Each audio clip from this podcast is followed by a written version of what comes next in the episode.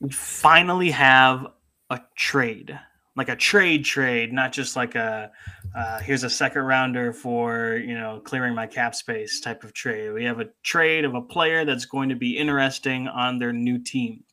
It's the best time of the year. I say it every year, and I mean it every single year. Trade season is upon us in the NBA. We are less than a month from the February 10th, a Thursday deadline and everything is starting to heat up, which means that things are heating up over here at No Bucks Given. That's right. That's the name of the podcast you tuned into.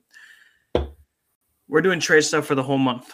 Every week, we're going to have different stuff about the trade because there's going to be new content, whether it's new teams in the mix, new players on the market, or a trade that's gone down earlier than the deadline, like the one that we're talking about today. We're going to be talking about the Cam Reddish trade that I've alluded to multiple times, and then we're going to talk about the trade landscape. But before we get into that, let me introduce our co-host, as always, the official co-host of No Bucks Given and a partner in a new venture coming in about a month. Keep an eye out. It is the hardest man working on Twitter today, Nick Andre at Nick Andre ATR on Twitter. Go give him a follow. How are you, sir? How's the weekend? I am doing fantastic. Um, the Zion to New York talks have been whirling around again, as you may know, but we'll see. We'll just have to see. If you want to hear more about Zion possibly asking out, a few months ago, Dre and I tried to do an episode on other things and ended up talking over an hour about how the New Orleans Pelicans are ruining everything that they're trying to do and how they're going to lose Zion by doing it. Go and check it out if you care, but it's true. It's not really true. Zion's not on the market, but it's always been a weird season, and people are talking about him back to New York for a reason involving the most recent trade. Let's just dive right in, right into the Cam Reddish trade. Cam Reddish was traded from the Hawks to the Knicks. We're going to talk about every part of this trade, but let's get some stuff out of the way. The Zion stuff is because Cam and RJ Barrett, the st- one of the stars in the New York Knicks, the third overall pick in the Zion draft, plays for the Knicks, and they were two teammates um, with Zion. So now that they have two of them, they have a third one people don't also remember that they weren't like an awesome fit roster wise in college, and I don't know why they would be in the NBA, but it's a little bit different. Should we talk about the parameters of the trade, what it was exactly sent in and sent out? I've got it pulled up here. The Hawks are sending Cam Reddish to New York for a 2022 top 18 protected pick via Charlotte. That's right, Charlotte doesn't have their first round pick this year and Kevin Knox. The Hawks are including Solomon Hill, who actually played some playoff minutes for the Hawks last year as a usable player, but is out for the season with a torn hamstring. He was just making the money work, and a second round pick to the to the the Knicks as well. Uh, it's the Nets 2025, if you care. We're going to talk about whether that's fair or not, and everything else. But first, let's dive into Cam's fit with the Knicks. Let's do that before we do anything else. Does Cam fit with the Knicks, Dre? I want to hear your thoughts first. What do you think? So, when this trade initially went down, well, even even still, even though now it's been like almost a week now, I'm still trying to figure things out with this trade. Honestly, I'm not saying that Cam Reddish is not going to fit in New York, right? Because when you look at Cam Reddish this season, even though he has been very limited, he's averaging career highs across the board with points, uh, three point percentage, um, shooting, uh, regular shooting percentage. So Cam, in a small package, is showing you what he's what he's possibly capable of. And even he said in an interview that he believes that he can be a star. So he's traded to New York, as you mentioned earlier. His uh, former Duke teammate RJ Barrett is alongside him now.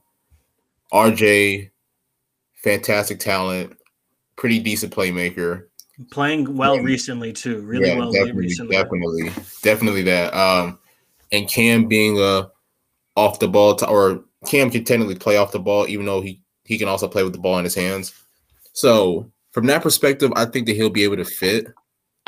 I think honestly, when he's healthy, you can possibly start him and push Alec Burks to the bench or whoever, whoever's at the two guard.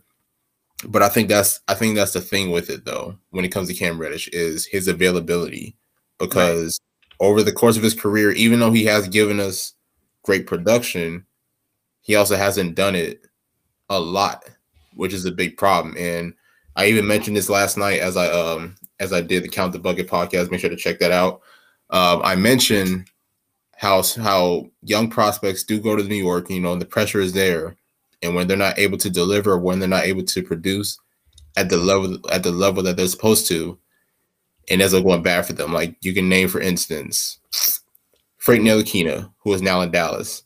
Frank Ntilikina, even though Frank is a really good player, but he Frank in his first few years, yeah, in his in his first few years, he definitely didn't produce at the level that he was supposed to. Right. And Nick and Knick fans definitely hated that. Um, even Dennis Smith Jr. for for a small time frame when he was there, when he dealt with injuries, um, and even Kevin Knox, who is now out. When Kevin Knox first came in, he had a lot of talk, and then he just unfortunately was never able to live up to the hype. So that is my concerns with Cam Reddish because, like I said, he is injury prone. I'm not right. saying that Cam Reddish can't fit with this team because I definitely feel like he's a better player than Alec Burks. He's a better player than, you know, than a, a lot of those um a lot of those wing players on the Knicks. He can be. The idea is he can be, and he he will be if he develops. Not right now. I don't think he's better than. Like if I'm in the playoffs, I'm probably starting Alec Burks over Cam Reddish. Okay. But the point, yes, the, the make the you make this trade because he is he's supposed to be better. He should be better, and if you're a believer in Cam, he will be better. Um, yeah, it's interesting about the fit with New York, and it's a great point. If you guys want some pretty detailed rundown of this, The Athletic does something that I really like.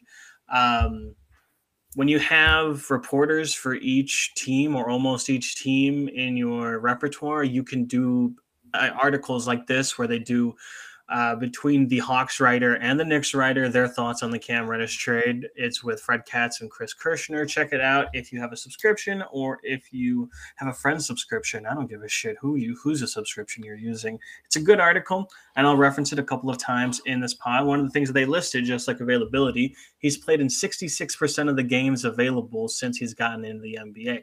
It's not great. It's really not great, and it hasn't been terrible injuries, but they take their toll and it's keeping him from developing. It's not like the Knicks are super healthy themselves. Kemba, Mitch, Nerlens, Obi, all of them deal with their injuries. Julius has been in and out of the uh, the, the lineup.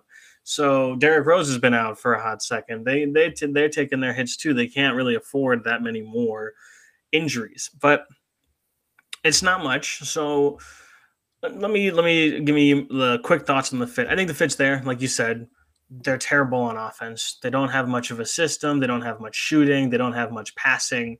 They make it through because they're tough and they do what they do well enough. And they do have some star power in RJ and Julius who turn it up every once in a while. He's the type of player that you take a chance on because he can fix those things. The shooting is there. He's shooting about 50 40 right now, or yeah, it's like 38% from three. Pretty solid from there, 90 from the free throw line. He takes mm-hmm. bad shots. We've all seen that but the shooting is better than a lot of the guys out there. And it certainly had more potential to be an offensive player than Kevin Knox. So I can see that fit too. And his wingspan is pretty massive. He's got great size. It's part of what got him drafted in the top 10 at number 10 in the 2019 draft. You know, benching him is a great move to free agents that you try and price in the future. So I don't know if you can bench him. I don't know if you bench Alec Burks. He plays defense and hits threes. Is one of the best players on the team to do it. You really can't bench him for that. In terms of guys that need the ball in their hands, once they're healthy, Kemba, Quickley, and Rose are all going to need the ball in their hands. So maybe another move is on the way, and I wouldn't be surprised. The Knicks have made their moves uh, before the deadline. Before last year, they made the Derrick Rose trade within like a month of the season, and I think it allows for them to have some time until the deadline to iron some other things out. I think that's it for Reddish's fit on the Knicks. What do we think about this for Atlanta side? And I have some thoughts, but they get the pick back, they get Kevin Knox back. Let's spend like 45 seconds. Do you care about Kevin Knox in Atlanta? Not really, honestly. Um, I kind of hate it for Kevin. I don't want to believe it, but I don't know if he really has any true value anymore. And I mean, which is which sucks because I mean he's still very young, So you know, it's not like you know he's an aging player, but he ha- he hasn't really been that great, um, or he wasn't that great with New York. Now he's in Atlanta, which I don't I don't believe is going to get any rotation time. I don't know if you believe that as well. Nope. But I don't know. It's just it's just tough to really see how he's going to fit with another team because like I'm not sure exactly what he brings or what he really excels right. at to me. He has had high-ish shooting splits, but he can't stay on the floor and he looks lost on defense. I don't think he gets minutes in Atlanta. I do think it speeds up Kevin Knox being a free agent, though. I think he's going to get waived by the Hawks at some point. Not this season, but maybe next, because at that point, he'll sign with someone that wants to see what he's about. And maybe he'll get minutes then. It's happened before. It doesn't happen often, but maybe he's like a Marquese Chriss kind of guy. You know, he was a higher draft pick, didn't really end up anything, but he consistently gets contracts, and he's like not yeah. the worst third big you could have. That's a job in the NBA. That's more than a lot of people do, and I'm rooting for Kevin Knox to do something like that. I am too. Beyond that, a lot of people are saying it's a move to the next move for Atlanta, and I get that. I can see that build, you know, grabbing another first rounder albeit a top 18 protected Charlotte Hornets pick, it's not super valuable. My question though is if you're going to make a bigger move for the guys that they've been rumored are Ben Simmons, Pascal Siakam, but that was in the summer. I don't know if he's even on the table anymore. I I'm I was under the impression that he was, but he's been playing well, so maybe not. But Ben Simmons, Jerami Grant, these defensive fours that they've assumedly replace John Collins with because he would like a trade as well as Cam Reddish. My question is if you were gearing up to one of those move one of those trades, wouldn't you prefer if you were the other team in a trade with multiple pieces? Why don't you prefer Cam Reddish over a protected first round pick? Isn't that more valuable to see if Cam Reddish is anything instead? Do, do you agree with that or not? Yeah, I mean, I definitely agree with it. Wait, are we are we speaking from the Knicks perspective or Atlanta? I just mean if you're another team, like everyone's saying that Atlanta's going to make another trade after this, like a bigger trade for mm-hmm. a big forward or another player, and they're going to package stuff for it. Instead of the extra first to throw in that package, I would think that Reddish would be more uh, valuable in that package in, in terms of a big trade. You know, like Collins okay. and a pick and Reddish to me is more valuable than Collins and two picks. I think so, but maybe not. You know, well, um, that honestly makes sense to me because both of them, like you said, have have a lot of value. John Collins still very young, has a lot of value. Yeah. Cam in his third year still has a lot of value. So if you're able to put that package together, like let's say for instance, like you send these guys to what what team can we name? Um, we can do Philly for Ben Simmons. Yeah, Philly for Ben Simmons or I don't know why. Wouldn't take it, but someone there, you know, maybe maybe Detroit takes that for Jerami Grant. Maybe Collins is a guy that they're into. I wouldn't right. discount them liking Collins. That makes sense as well. Um, golly, I'm trying to think of a team that that could really use Collins. I mean, maybe Charlotte wants to get in there, but you don't have to send out picks for that. You know, I yeah. mean, I don't think they're trading Collins for pieces and picks. If they're trading Collins, it's probably for someone that they perceive to be better than Collins definitely makes sense. Like maybe Christian Wood, but yeah, I don't think Wood is necessarily better than Collins. I would probably wager that he's not, but maybe they believe that. I don't know. Maybe Miles Turner is someone that they're looking at, even though they have Clint Capela, so maybe Sabonis instead. I'm just talking. I think like maybe maybe Sabonis, like maybe you could send that package to Indiana if you want to punt on defense, you know, maybe if their coach was was was uh, D'Antoni instead of McMillan, you know, if they want to punt on defense, double up on offense, I'd say fucking go for it, man. That would be. I mean, Sabonis would be a great addition, passing wise, to that offense. But hey, I mean, at the end of the day, it's kind of like you know, if you're Atlanta, you know, I don't. I'm not gonna say they necessarily are like desperate for another four man um to fill in John Collins' slot because the guy that the guy that we're very high on, um, Kongwu. Yeah, very impressive for them, especially yeah. being um, that four and that five slot. And then of course you still got a guy like Clint Capela. So yeah, I think Onyeka is more of the heir apparent to Clint Capela's throne. Like Capela's not old, but at some point he's going to need another contract, and the Hawks don't really aren't probably going to pay him twenty plus million to stick around. I think Right. Onyeka is. It's not Bam Adebayo in the sense that he's a first team all defense guy. He's Bam Adebayo in the sense that he's an athletic, short but not like super short for the big man position, and can switch. You know, is pretty mobile. I think that's more so the direction of this Atlanta team, and it's more deadly in the future if they have a guy like that, like a Richaun Holmes type of guy, who's more athletic and can run the floor, hopefully stay healthy.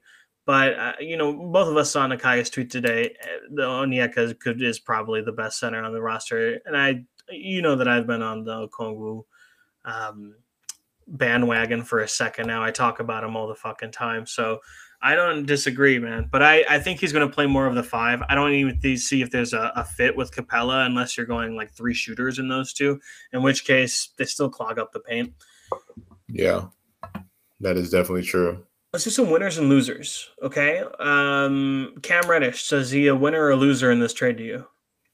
I think he's a winner. I think he's a winner. Um, even even though I do have my concerns, like Cam has shown a lot of um, or Cam has shown to produce at a very high level when he's available to. So Yeah, if you can make that fit alongside guys like RJ, Julius Randle, um, Kemba Walker, and the rest of those guys, I think it'll be just fine.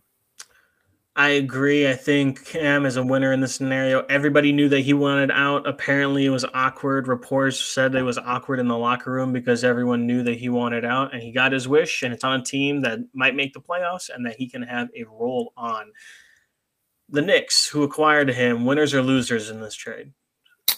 Um, definitely, definitely winners. Uh, when you can get a guy like Cam Reddish, and all you have to do is um, give away picks Right. Alongside Kevin Knox, I feel like that's a win because, in my opinion, even though the Knicks, even though the record wise, they may not seem that good, but I feel like I feel like the time is now for the Knicks to really make things happen over these next few years. So, adding a young guy, a young stud like Cam Reddish, to be able to fit alongside this team could, could possibly work for them. I agree. The Knicks are winners. They own all of their picks, including another pick in 2023. I believe it's a Mavericks pick. So trading a top 18 protected Charlotte pick this year does nothing to damage that, and you get Cam Reddish. I agree. Atlanta Hawks. Uh, actually, let's do Kevin Knox first. Kevin Knox, winner or loser in this trade? I'm gonna say he's a loser only because, like we mentioned earlier, I don't believe he's gonna get any rotation time.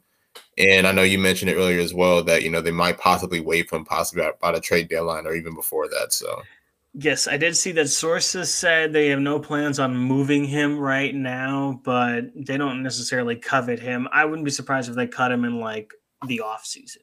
Atlanta Hawks, winners, losers. Dre.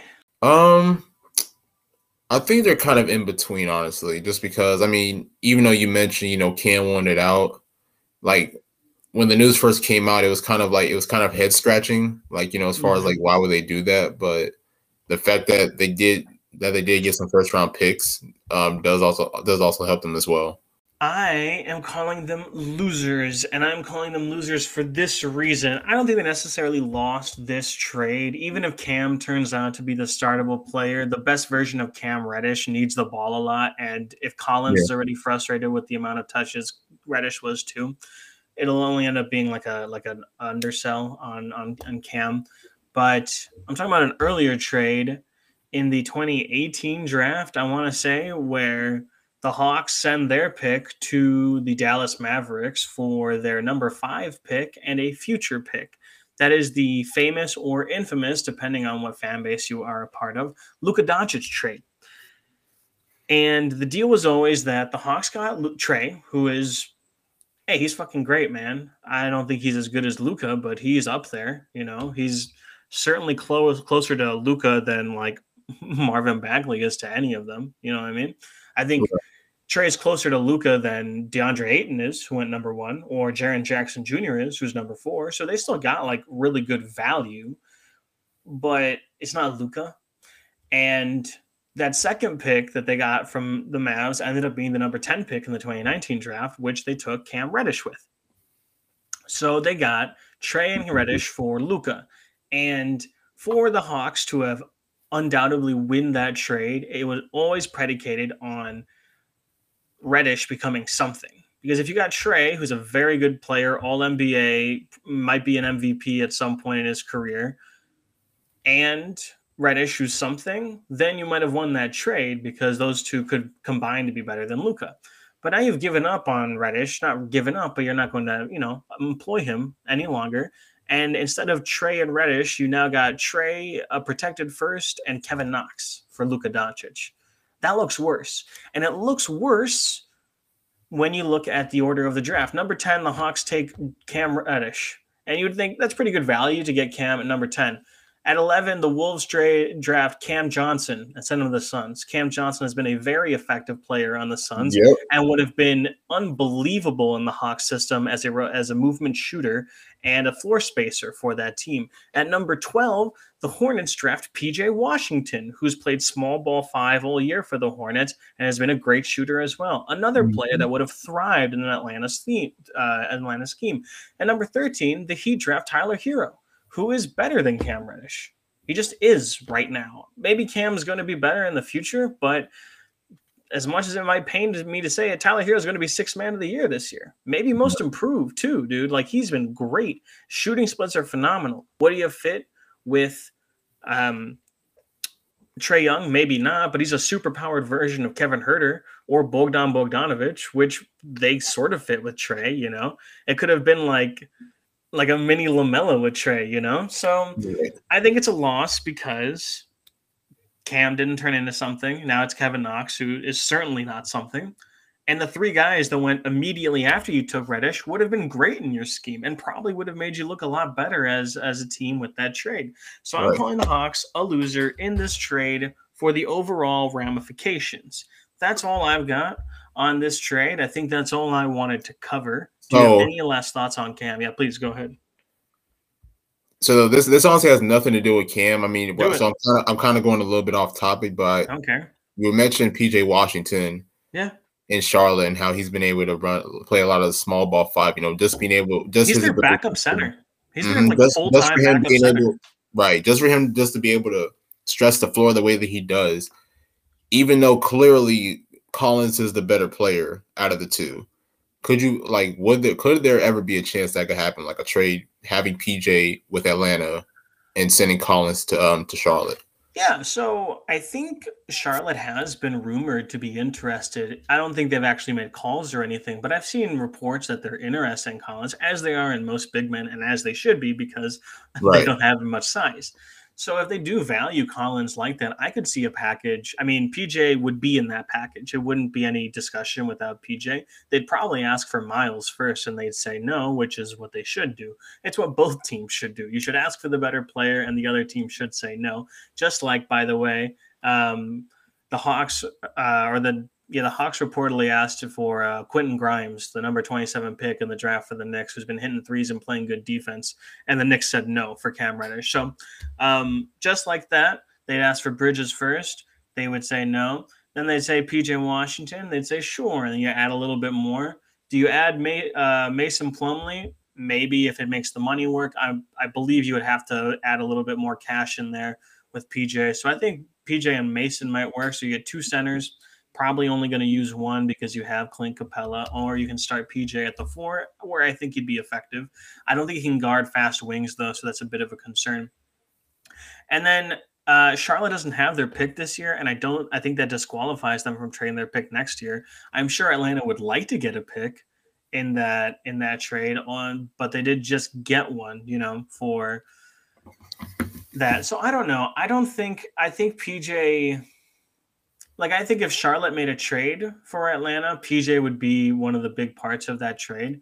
But I think if Atlanta trades Collins, they're they're going for bigger fish. So that's my thought on that. I think that's it for the Knicks, the Hawks, and the trade. Hoping for the best for Cam and hoping there's a whole lot more trades. So here's what we're going to do.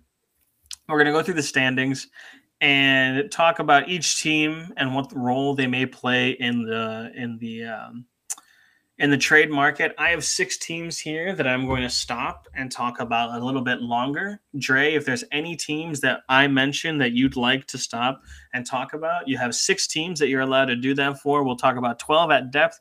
The rest will be minuscule. We can do that. So let's start um, at the bottom of the Western Conference. Houston Rockets, real quick. We're not going to spend too much time. They will be on the trade market. Eric Gordon should be available to any and all contenders, and I'm sure they're going to ask for a first round pick, and they should probably give up a first round pick to get Eric Gordon. Beyond that, uh, DJ Augustin is a veteran. John Wall is probably not going to get traded. And the big one is Christian Wood. Dre, give me 30 seconds on Christian Wood, and let's move on to another team. Yeah, I definitely think that he should be available. Um, it just seems like, well, throughout the season, it just seems like the Rockets and Christian Woods haven't really been on the same page. Obviously, with Wood being, I want to say he's around 25 years old or a little bit older you know, I, I just believe that he needs to be in more of a winning culture, which honestly he um he was expected to, is considering you know when he went to Houston, right? John Wall, James Harden, those guys, you know, you you expected that team to be a playoff contender, but unfortunately, right. now they're going to a new direction. So, unfortunately, I feel like it's time to move on from uh, Christian Wood for Houston. Yes, uh, I agree. He will be. He might not be moved, but he is definitely on the market for the right price. OKC, I'm going to do like 10 seconds on them. They don't really have a ton of veterans that people would like. I'm hearing little bit whispers of guys on their team like they might not want to pay Lu Dort, so maybe they'll trade Lu Dort. Derrick Favors is a big man. Teams could use a big man. I think he's more of a buyout candidate than anything else. That's pretty much all about OKC. Moving up is New Orleans. New Orleans is dog shit. I don't think they have any veterans that people care about. I would take, I would, I would inquire about Josh Hart if I was a contender and I wanted a three and D wing guy, but I don't think there's anyone else on New Orleans. Anything on New Orleans? Can we move on? Um, I can't really think of nothing, but man, yeah, that, yeah, that, fuck it. That was honestly pretty harsh, though. New Orleans is dog shit. they are dog shit. I don't want to talk about New Orleans. San Antonio Spurs are going to be involved. I don't know to what extent, but Thaddeus Young is going to be traded or bought out at some moment. I'd be really surprised if they bought him out. He was so good last year. I thought you could get like at least a pick for him, but they're not using him. If you can't right. showcase him, you're not going to get value. It, it's so strange to me what's happening there. Dejounte Murray has been rumored. He's been great for them. He's arguably been their best player, so I don't think they would move him unless it's like a Ben Simmons type level move, which I don't think is really going to happen. Doesn't matter. Beyond that, I don't think the Spurs have much. They got some young guys, but I don't think really cares. Let's move on. Sacramento. This is one of my teams, so I'm going to take a breath. Whew. We're going to pause here and talk about them for uh, a minute or two instead of just 30 seconds. I never know what the Kings are doing because I like to think of myself as a somewhat rational person in the scope of sports. Not when I'm watching a game. I'm my live tweeting is always so fucking harsh because I'm reacting to everything like it's the absolute last thing that could possibly happen. But during this, I think I can be somewhat rational. And the Kings have been nothing but irrational since I have been watching the NBA. It's just depressing. That's the only word I can think of. It is just sad to probably be a Kings fan. Thank God that I'm not. But yeah. so much of their rumor has roster has been rumored. I was under the impression that Richaun Holmes was signed under his bird rights and could not be traded this season because March is the expiration date for the bird rights. But I've been seeing some somewhat official NBA accounts tweet that like he is now eligible for a trade this date, so maybe he can be traded. I'm sure people will call about him if he is. Marvin Bagley is going to be available because he's been available for two straight seasons. Just nobody fucking wants Marvin Bagley. Harrison Barnes is a great 3 and D wing that can contribute to any team, especially a championship contending team. And he also makes so much money, so who knows if he's going to be involved in a deal. Buddy Hield has been on the trade market as long as Marvin Bagley has. He makes 20-ish million dollars and he was basically traded to the Lakers in the summer before they traded for Russell Westbrook instead. And apparently De'Aaron Fox and or Tyler Halliburton, Tyrese Halliburton are it's Tyrese Halliburton, yeah. Yeah. Um, are on the are on the block, not on the block that they're selling them, but they might be available. Why? Like I understand. Here's what I'm going to say real quick. I, I know I've told you this before, but Tyrese Halliburton looks to be this all-around magnificent player. Great finisher, shooter, defender, pass the ball. I don't know if he's necessarily going to be a superstar by any means, but he looks like an all-star level player in year two of his early career if you want to trade De'Aaron Fox, who's on a recently minted, not this year, but recently minted extension, pricey and earned, who averages 20 points a game, your best draft pick in since since Boogie Cousins, and big shout out Boogie, by the way, I miss you. Get like the haul, like if you get the haul for De'Aaron Fox and you use that to build around Halliburton and something else on the roster, I understand that. It's actually one of the more rational things the Kings could do. But if you package both of them for Ben Simmons and like some of these rumors that I'm seeing, it's the dumbest move you could fucking make possibly. I'm gonna really get into a mood if we continue on the Kings. So give me your thoughts on the Kings, who's going to be available, all that stuff real quick. Um, basically the names that you mentioned, you know, Sacramento's been in this weird position, honestly just because they do have some tradable assets, but I don't know if people will try to ship those contracts out. Like for example, you mentioned Harrison Barnes. Um, even even like even like a season ago, the Lakers were trying to get Buddy Hield, but that was over the cap space. So even though these guys are tradable assets, you know, can you really make trades for them? So obviously, Buddy Hield has a lot of value. Harrison Barnes has a lot of value. Guys like Richaun Holmes has value. Marvin Bagley, I would. I'm honestly you know, I'm, I'm I'm honestly still rooting for him, even though he hasn't yeah, really same. been the best. So maybe maybe being in, in in another location will probably do wonders for him. I'm not sure, but honestly, the Kings the Kings just need to do whatever is necessary to get themselves back in the playoffs. Honestly, it's been over at least almost two decades now since they've even seen a playoff game. So yeah, you know, 14 years. Yeah, doing drafting, doing you know, you know, just just getting young guys is cool, but at the end of the day, you know, I, I think I think they really need to try to build a team around guys like De'Aaron Fox and others. Yeah, I agree. I don't know what they're going to do, but I'm sure it's going to be the wrong thing at the deadline. But one thing is for sure, they are going to be active and may end up making several deals on the day or the days leading up to the NBA trade deadline on February 10th.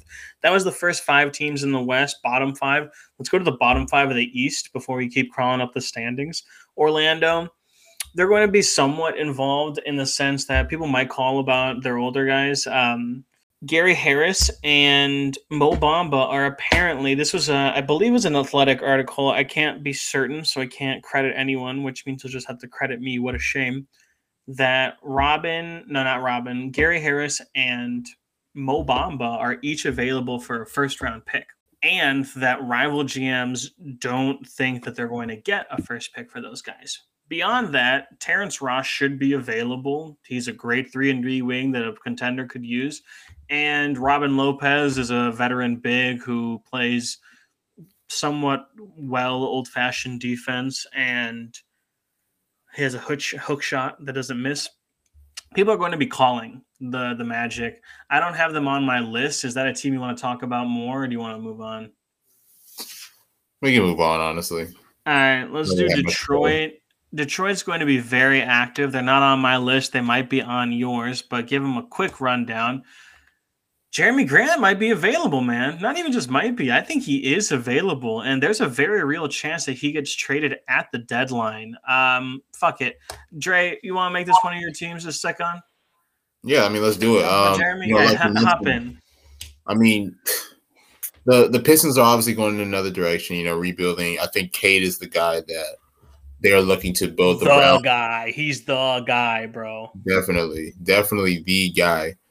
And Jerami, I understood, you know, his reasoning to get out of Denver, you know, so he could continue to elevate himself mm-hmm. as an overall all-star caliber caliber player. And to some degree, even a season ago, I, I felt like he was in contention for most improved player.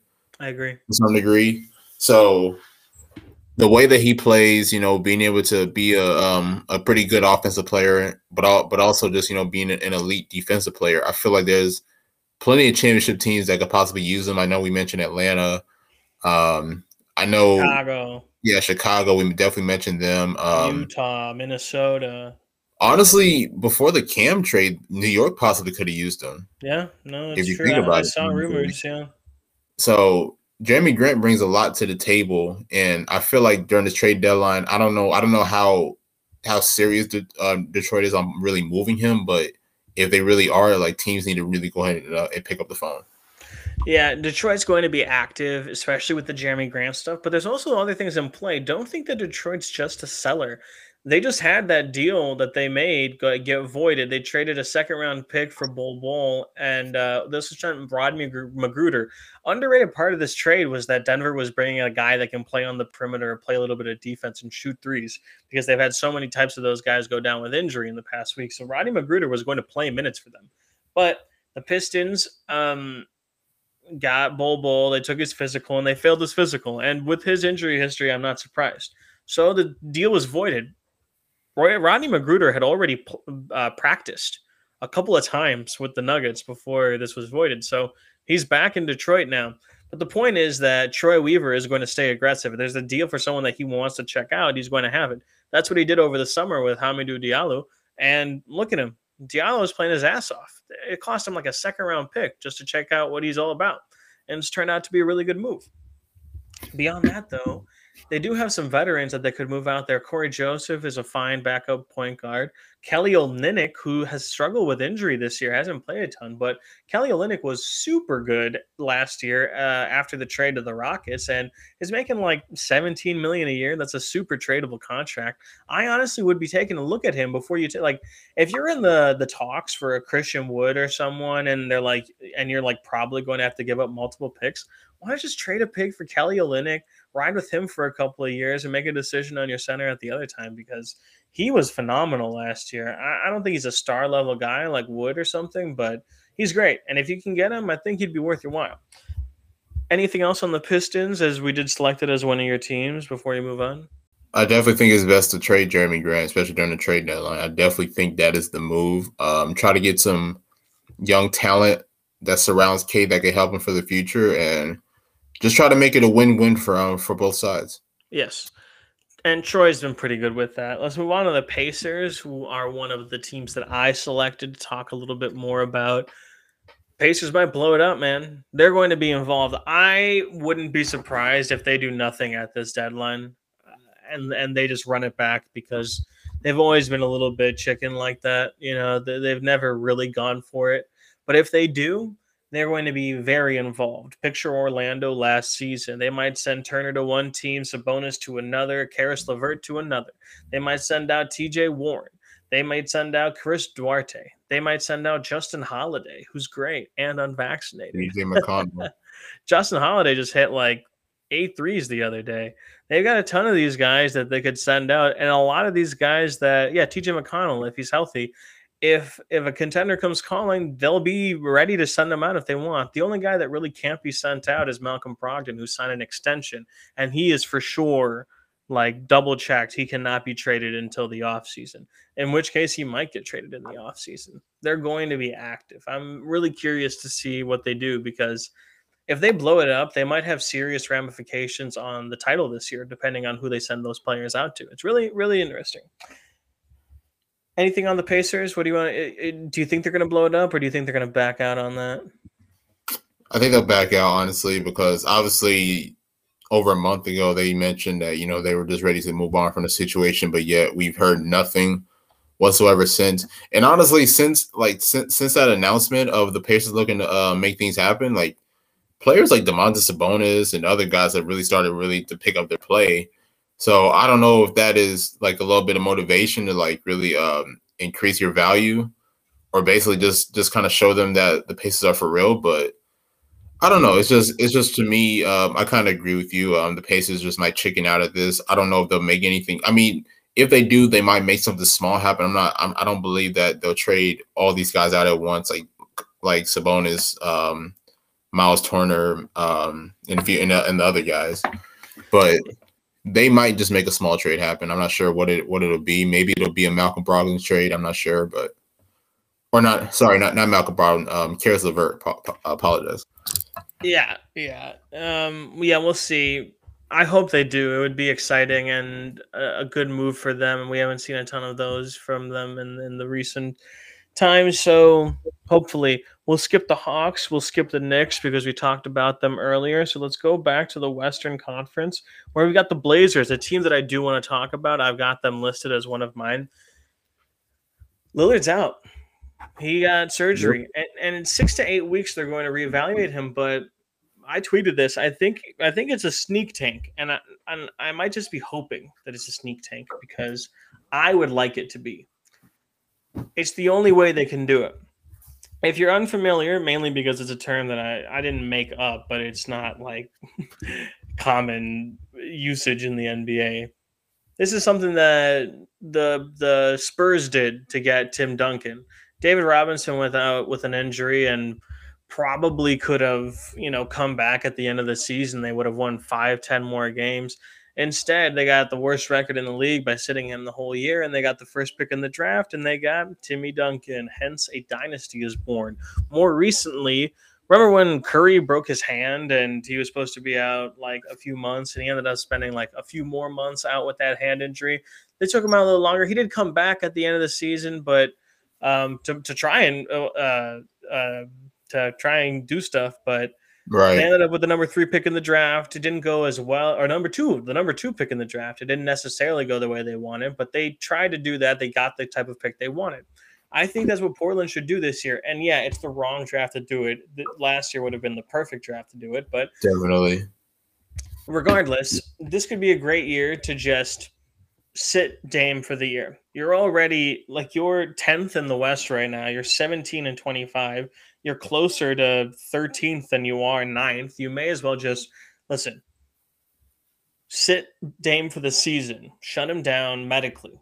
CJ play him. He just came back from a from a collapsed lung by the way. Big shout out to him for, you know, how all that toughness he's showing play him for like a like 10 games get his value up send him out get picks and a young guy or someone that can help back do the same with Jusuf Nurkic do the same with robert covington then you can you can enter the summer with not just a lottery draft pick which they do own by the way not just a lottery draft pick but hopefully a high one like a top five pick that they can either trade or invest in the future their own picks and assumedly cap space if they send those guys out for picks and or cheaper players.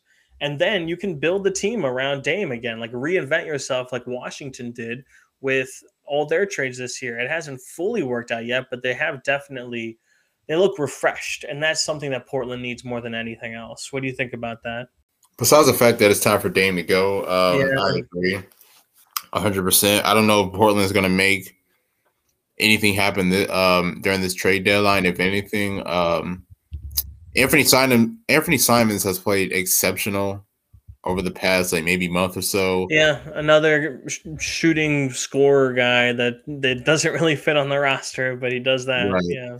Um, you can trade a young guy like Nassir Little, maybe Yeah. I'll get something back for him, but I don't know. It's like I don't I don't know if Portland really has enough though, like to really make any trades happen. I don't know. It's it's, it's- Right, it's- right. I think they can trade their guys to playoff teams for picks. I think they can do that for sure. I think you can do that with CJ, and I think you can do that with Covington. Nurkic, maybe you're a little optimistic on that, but I think people value him on something. Like maybe Boston would give up something for for Nurkic. You get like a beast in the paint there for once. Um, I think you could do those and then get that. And then the point then would be that you would have picks from those trades and a high lottery pick that you could use, like people asked with the Warriors, hey, you should trade those picks. But instead, they invested in they're building a roster around it. And they would have salary cap uh, or salary space, like when uh, Houston maneuvered and they were able to sign Christian Wood out of nowhere. You can make some moves like that and possibly make something happen. I just think, like you said, it's probably time for Dame to go. But if you're keeping Dame, in my opinion, this is the best and only way to significantly improve the roster, or at least have a chance to significantly improve the roster. Let's move on from the Blazers to the Timberwolves. I don't have them written down. If you want to talk about them longer, we can. I'll give you a quick rundown. They're not selling. They've been selling in years past, but they're not selling. They're probably going to look to bring in somebody, and they've been looking at Ben Simmons. They've apparently, reportedly, tried to trade everything but Ant Man and KAT, and they just said no, no fucking chance. So it looks like they're not going it, but they might go after Jerami Grant. They might go after John Collins, stuff like that. Dre, do you want to talk about the, uh, the Timberwolves longer? Do you want to move on? Uh, let's go ahead and move on. I don't really have much to say about them. Yeah, it doesn't matter. The Clippers, I don't think the Clippers are going to do much. If any additions that they have at the trade deadline, it's going to be PG and Kawhi and or whichever one comes back. But we can talk about the Lakers a little bit longer. All right, we can stop at the Lakers. The Lakers are going to be active. We don't know how active because we don't know what they can do. But they did try to get in on the Cam Reddish deal, by the way. Uh, the reports were that they offered two second rounders for Cam Reddish, and the Knicks turned them down. Two second rounders can get you something, though. It's not nothing. The Bucks do that every year. Jon Horst just packaged second rounders for for guys. So they're going to try, but they're also trading guys to have roster spots open. They traded Rondo to the Cavs for nothing, the second round pick and they'll they're looking to trade DeAndre Jordan to somebody for nothing so they can keep that roster spot and save some money. Also get a trade exception, by the way. I don't think they can do much, but how do you feel like obviously they're going to try and buy. What do you think the Lakers can do with the deadline, Dre? They got to do something. They definitely got to do something. Um, I think the first, I think the first thing that they should do is find something for DeAndre Jordan because honestly, yeah DeAndre Jordan, you know, I love him. Great, great athlete in his earlier days, but at this point, you know, he really has no value. He stinks on defense. And it's it's just time to move forward from that, honestly. Um, another thing is, in my opinion, Malik Monk should stay, considering you know how well he has been playing. Um, I was believing that the Lakers should trade Ariza as well, but Ariza hasn't really given them a lot right. of time, but in the small time, he has played pretty decent defensively to a degree. Um, Kent Bazemore can go as well. I think Kent Bazemore can go. A few other guys as well that are not coming. Basically everyone, right? Just basically yeah, practically everyone besides AD, LeBron, Westbrook, Malik mm-hmm. Monk. THT might finally get traded. We might see, and oh, yeah. and and don't don't get it twisted, folks it's not that they're not looking to trade Russ. If there's a deal for Russ, they're doing any deal they can for Russell Westbrook. They just will not have any options to trade Russ at the deadline. Oh yeah, without question. And I mean, in my opinion, I don't think Russ I don't think Russ gets traded by the deadline. If anything, I just don't see him being on the Lakers after this season. So in the offseason, we will possibly hear something about Westbrook going elsewhere. Yeah, i they can dump him. I don't know if they have the what it takes to dump him. He still has one more year on his contract after this, and I don't think they have what it takes. Like they just don't have first. Every team that's traded him in the past couple times has had to attach a pick because of his contract. So, well, we'll see. We'll see. I guess. Um, let's move on from the Lakers. Go back to the Eastern Conference. We'll skip uh, well, no, we'll go to Boston. I actually have Boston listed here because I think they're going to make a move. Brad is not Danny Ainge. I don't think we're going to get a bunch of almost reports. I think Boston will make a move this time. And it might be big ones. We'll see. They're on the market for one of two things. They've got wings covered. All right. Marcus Smart, Jayson Tatum, Jaylen Brown, Josh Richardson. They got a bunch of wings. They know how to do it. What they need is a center, like a real ass center, mm-hmm. which they should have in Robert Williams. He's just not always available, and a point guard, which they do not have in Dennis Schroeder. They just do not. Dennis Schroeder, by the way, almost fucking murdered Matisse Thybulle the other night when he gave him a little push when he went at the basket. Let's just make something clear. You do that shit, you should be suspended for like four games. Fuck you. Don't touch a guy in the fucking air. That's how you snuff out careers don't do that shit. You were better than that shit. I don't want to see that shit again. Oh, man, I mean, he landed on his back. God forbid there was a fucking spinal injury or something. Don't do that shit. Are you, are you talking about the matchup against? Was it against Boston? Yeah, where uh, Matisse goes for the breakaway dunk. Oh, yeah, oh, yeah, yeah, yeah, Little push. Oh. Just dangerous terrible. as fuck. Just don't that do was, that shit. That, that was definitely terrible. All right. Anyways, they're going to need a point guard. There's rumors about De'Aaron Fox. There's rumors about a lot of stuff. It's real interesting. What do you think about Boston? Where do you think they're moving? I don't know, but they need a playmaker to be honest. I think, yep. and that was and that was why I was big on the Halliburton the Boston trade, just because yeah, I yeah, felt yeah. like with his past first instincts, even though even like honestly, even though Halliburton has improved tremendously as a scorer, especially coming out of college, yeah, like obviously he's more of a traditional guy who loves to get others involved. We see it in Sacramento.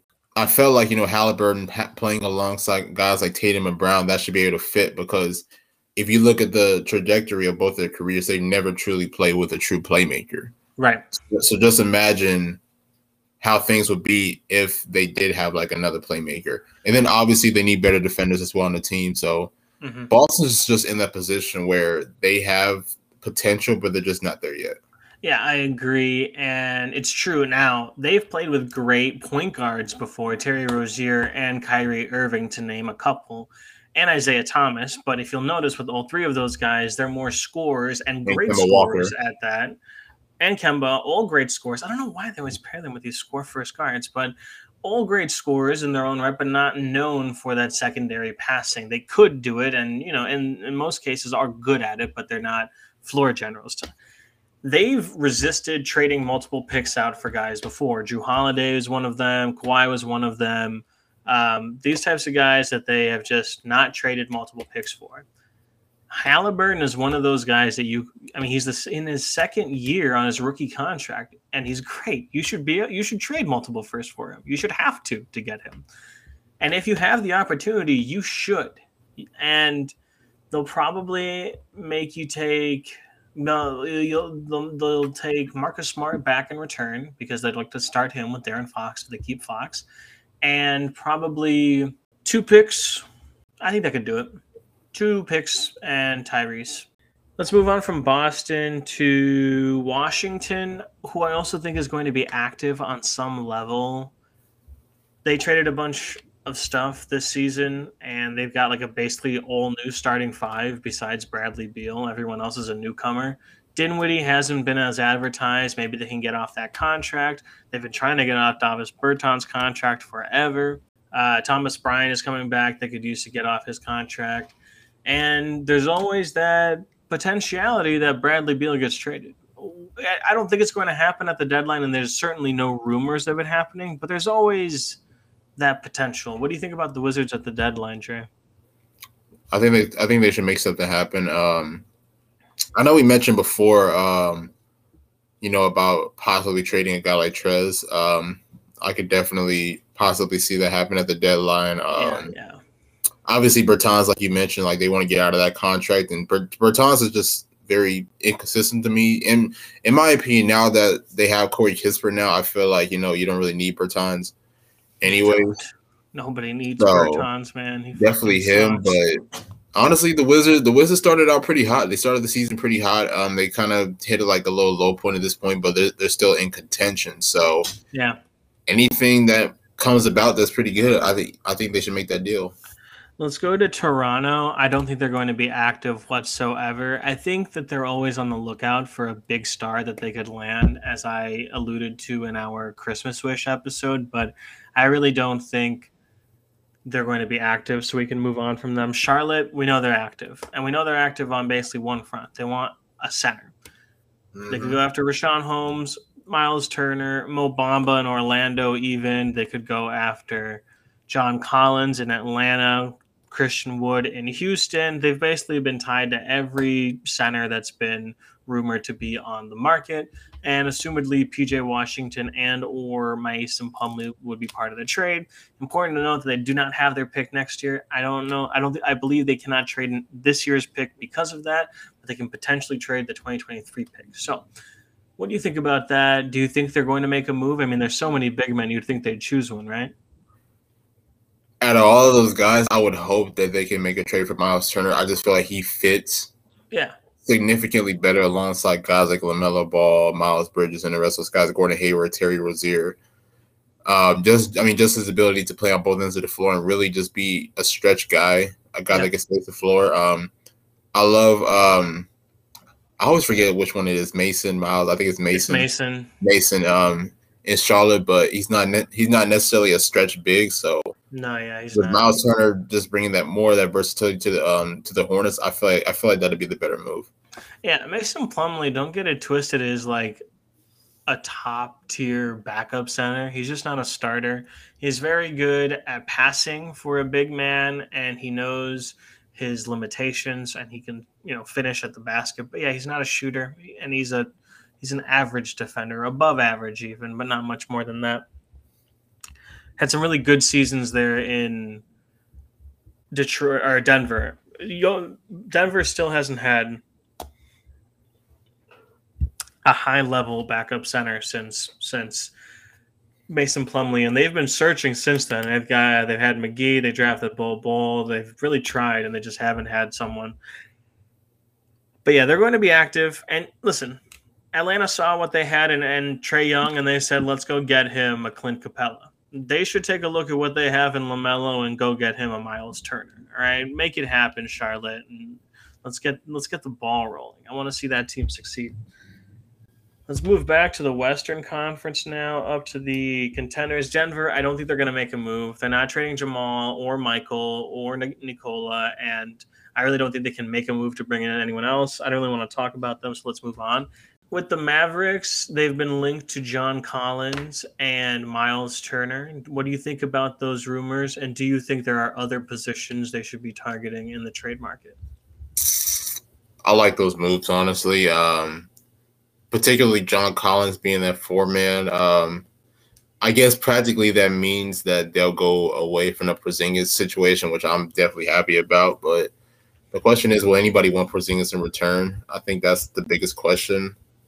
Is that the guy that they want? But you know, besides those two, I can't really think of any other uh, trade scenarios that could possibly work for Dallas that that may have been rumored.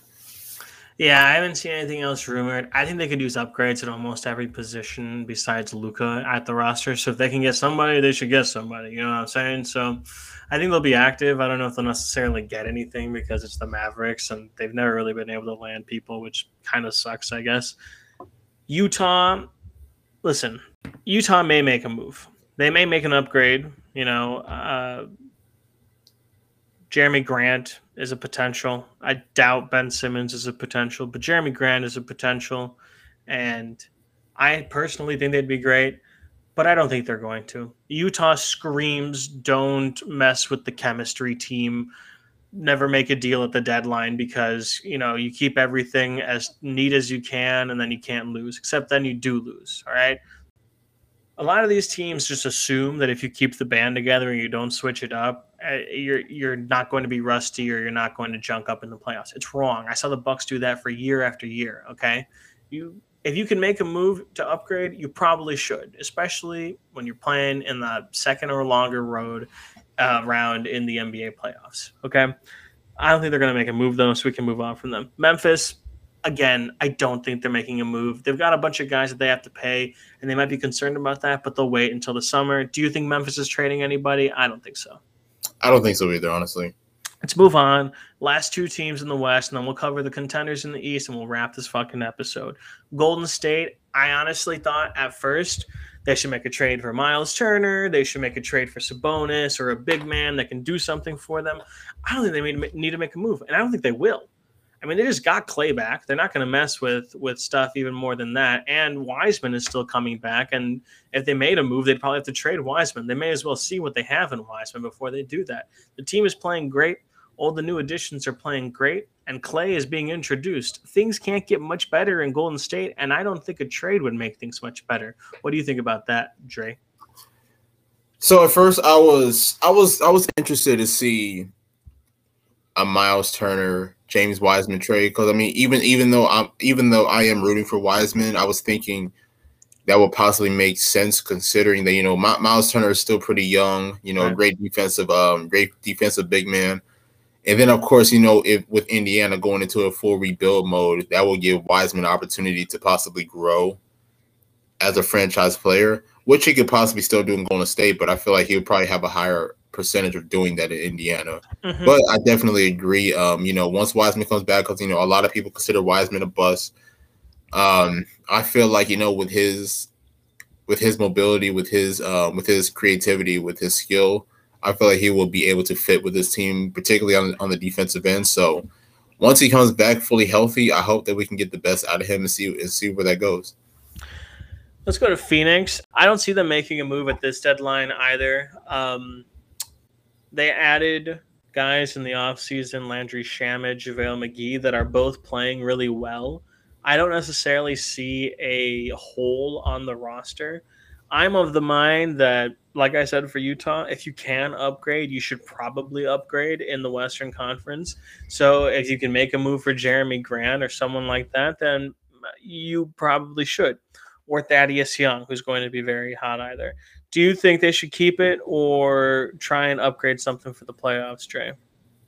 I think I think Phoenix is fine right now. I think I think the yeah. roster that they have, they're pretty they're pretty decent. They got they got great um, contributors. They got great um, supporting cast alongside guys like Devin Booker, DeAndre Ayton, and Chris Paul. So I think I think I think they'll be fine with with um with running this team back. I definitely I definitely see this team having a um a good chance of making the finals again.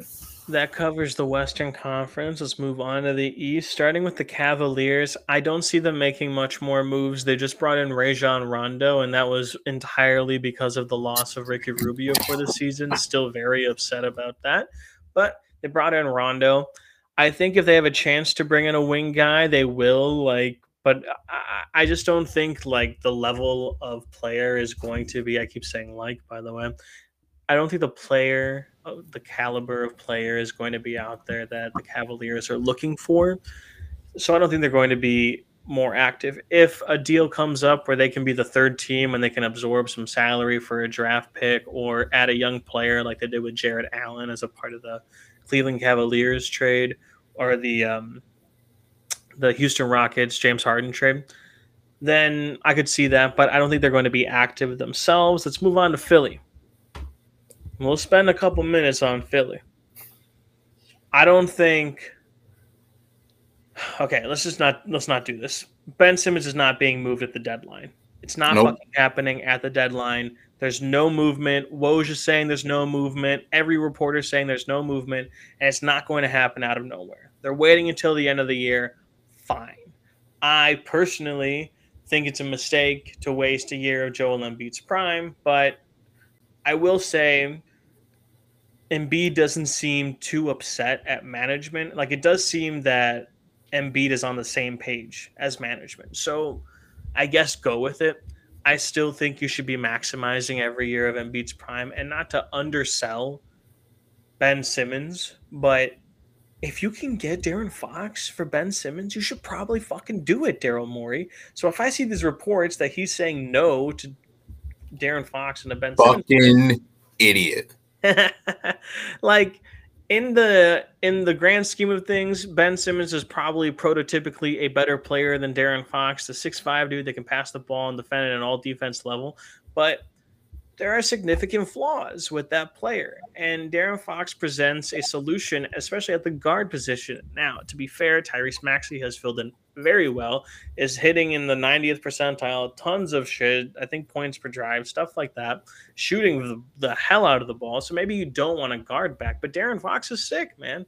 I'd love to see him with Embiid, and he would be he's one of the fastest players in the league, and that's one of the slowest teams in the league. They got slow ass dudes on that team. You may as well bring a guy that's lightning quick to switch it up.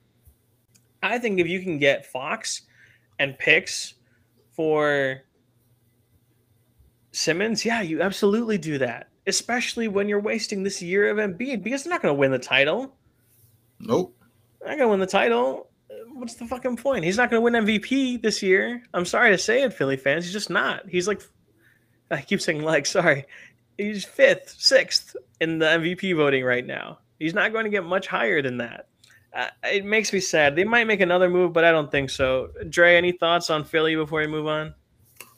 So I definitely agree that Daryl Daryl Morey is looking like a dumbass right now, considering that. Because honestly, De'Aaron Fox is probably the best asset that they could possibly get as of right now for Ben Simmons. Yeah. If you think about it. And the fact that you're saying no, we're good, that, that doesn't make sense to me, especially when you're looking to move Ben. But I've, I've been saying this even from last season. You know, Philly Philly's gonna be Philly's gonna be, you know, what's the word I'm looking for, honestly? Um they're gonna be stubborn. Like they're gonna be stubborn. They are, they're not gonna yeah. want to give what uh, what Ben wants. And the fact that it's January and we're still seeing Ben Simmons or still Philadelphia 76er, I'm not surprised by it whatsoever. But then again, I am honestly a fan of seeing Tyrese Maxey being able to grow in that starting point yeah. guard position. Yeah. And it honestly makes me happy. So it's kind of like, you know, they definitely need to make a trade for Ben. But when they do make that trade for Ben, will it possibly hurt his growth and his development as a um, as as a starting guard in the league? Hopefully not. Right, and you know, if that's the concern, you want to keep Maxey. Try your hardest to get Jaylen Brown. Then send Simmons out. If you have to attach picks to Simmons for Jaylen Brown, you do it. I I don't care. I don't care your evaluation of Simmons because if you believe in Maxey like that, like that, you know, and you add Jaylen Brown to Maxey, Seth Curry, and I guess you have to keep Tobias in that situation with Embiid. That might win a title. You know, Jaylen Brown is Jaylen Brown's Jimmy Butler esque. We saw what Jimmy Butler was like in that system with Embiid. So I don't know. We'll see. That's true. We'll see. Let's move on from Philly. They they, they piss me off. Milwaukee is going to be involved. They always are at the deadline. Jon Horst is good at the deadline. He uh, they they they released DeMarcus Cousins, and the report is it was strategically to keep that roster spot open for the deadline. They're going to make a move, and we mentioned how there's a ton of big men on the market. There are discount big men available on the market as well. Mo Bamba could be available for less than a first round pick. Robin Lopez is on the same team, could be available. He's familiar with the Bucks. Marvin Bagley in Sacramento is cheap and would be a flyer. You know, those types of guys are out there. And with Milwaukee dealing with this Brook Lopez injury, they're going to send him. But an underrated part of this is that they have to send out a wing wing depth is a great thing in the NBA. You want to have as much as, as you can. But Donte DiVincenzo back has actually brought an imbalance to the roster uh, and the lineups where Pat gets last minutes, and Pat is just a good player. He's a better player than Donte at this point. I think Donte and a second round pick, which is what the Bucks can offer, can get them a big man in return. I'm hoping it can get them Mo Bamba, and we'll talk about this more in depth when we get to actual trade stuff in the in the next couple of weeks. But I think you can get that, and he'd be my target. But they're going to make a move at the deadline. They always do, and they'll probably make a move in the buyout market as they have done in years prior. Let's move on to Miami. Do you think Miami is going to make a move at the deadline? I think they're fine, honestly. I can't really think of anything that they possibly need. Um, yeah. Only thing that they really need is health. But besides that, I don't think they need to ship anybody out. Like Miami, Miami's pretty decent. You know, they had a good offseason acquiring guys like PJ Tucker, Kyle Lowry. So I think they're good. These other dudes like Max Strus and Kyle Guy. Yeah, Kyle Guy. That guy is almost like Tyler Herro 2.0. Almost. Yeah, Yurtseven too. That dude's fucking yeah. killing it. Oh yeah, yeah, oh yeah, definitely. Yeah, so I don't think they. I agree. Um, I wouldn't be surprised to see them make a move on the buyout market, though. They have Miami is a a, a likable destination, and there's a lot of likable guys on that roster. I wouldn't be surprised if a guy like Thad Young got bought out. He would choose there above other places or not. I really wouldn't be surprised. Going to Brooklyn, I'm sure they'd like to make a move if they could. I just don't think they can. Unless they're trading Joe Harris or Kyrie, which they're not, or if they trade young guys, like you said, like Claxton or Bruce Brown, you know. I, I think if there's a deal out there, they'll make one, but I don't really see one. How about you? Not one that really comes to mind for me, honestly. Yeah, let's just go to the last team then, the Bulls, who, if there's a team out here with a GM that is going to take a home run swing, it is Arturas, the GM of the Chicago Bulls, who has taken swing after swing. And that doesn't mean that he's getting strikes, he's hitting on these. Takes a swing on Vucevic and then Lonzo and then DeMar DeRozan and then Alex Caruso, just these guys that are going to fit. And you'd think that with adding so many people, the chemistry is only starting to form, especially with all the injuries and health and safety protocols that they've dealt with this year. But if they have a deal that they can take another swing, I think Arturas is going to do it. And I think he'll make that move if it's there. Jerami Grant, fuck it, let's do it. You know, if he can get a guy like that, Thaddeus, well, they traded Thaddeus, so I'm bringing him back, but um, like Jerami Grant is a very viable move. They could make that happen. They'd have to trade guys like Pat Will and Coby White, and I'm not sure if that's worth a move for Jerami Grant. But if you want to go all in this season, that's how you do it. Do you think if the home run swing is there for the taking, they'll take it, Dre? Definitely, honestly, honestly, 100. percent It's cool. It's cool to see a team playing like it's 2K and I hope they continue to do it. That is going to wrap up the landscape of the trade market as we sit less than a month to the deadline. We're going to we're going to get to more specific trade content. The stuff you guys want to hear, where we break down the rumors, come up with our own trades and stuff like that. It's going to come in the coming weeks, but we wanted to set um, what the market is going to look like, talk through each team and what's going to happen. We talked about a lot of potential deals during that. We just didn't flesh them out. We're going to in the coming weeks. We'll especially cover the Jerami Grant rumors and the Christian Wood rumors, Sacramento Kings guys as well. When a trade happens, we'll dissect that as well. Beyond that, this is No Bucks Given, soon to be under new titleship. Signing out. I'm at Goosifer at underscore Lucifer with a G if you really want to check it out. It's just depression jokes and sports takes. And as always, Nick Andre at Nick Andre ATR on Twitter. Dre, you got anything to plug for us today? Anything you want us to check out? Um, just uh, subscribe to the Patreon. Yeah, subscribe to the Patreon, man. Like, what are you guys doing if you're not doing that at this time? Definitely. That's going to wrap us up here. We'll catch you next week. A lot of big news coming stay tuned on the Twitters, the Twitters, as you know, really young people say, to keep an eye out on that. Big games, big trades coming. Signing off. Deuces. Deuces.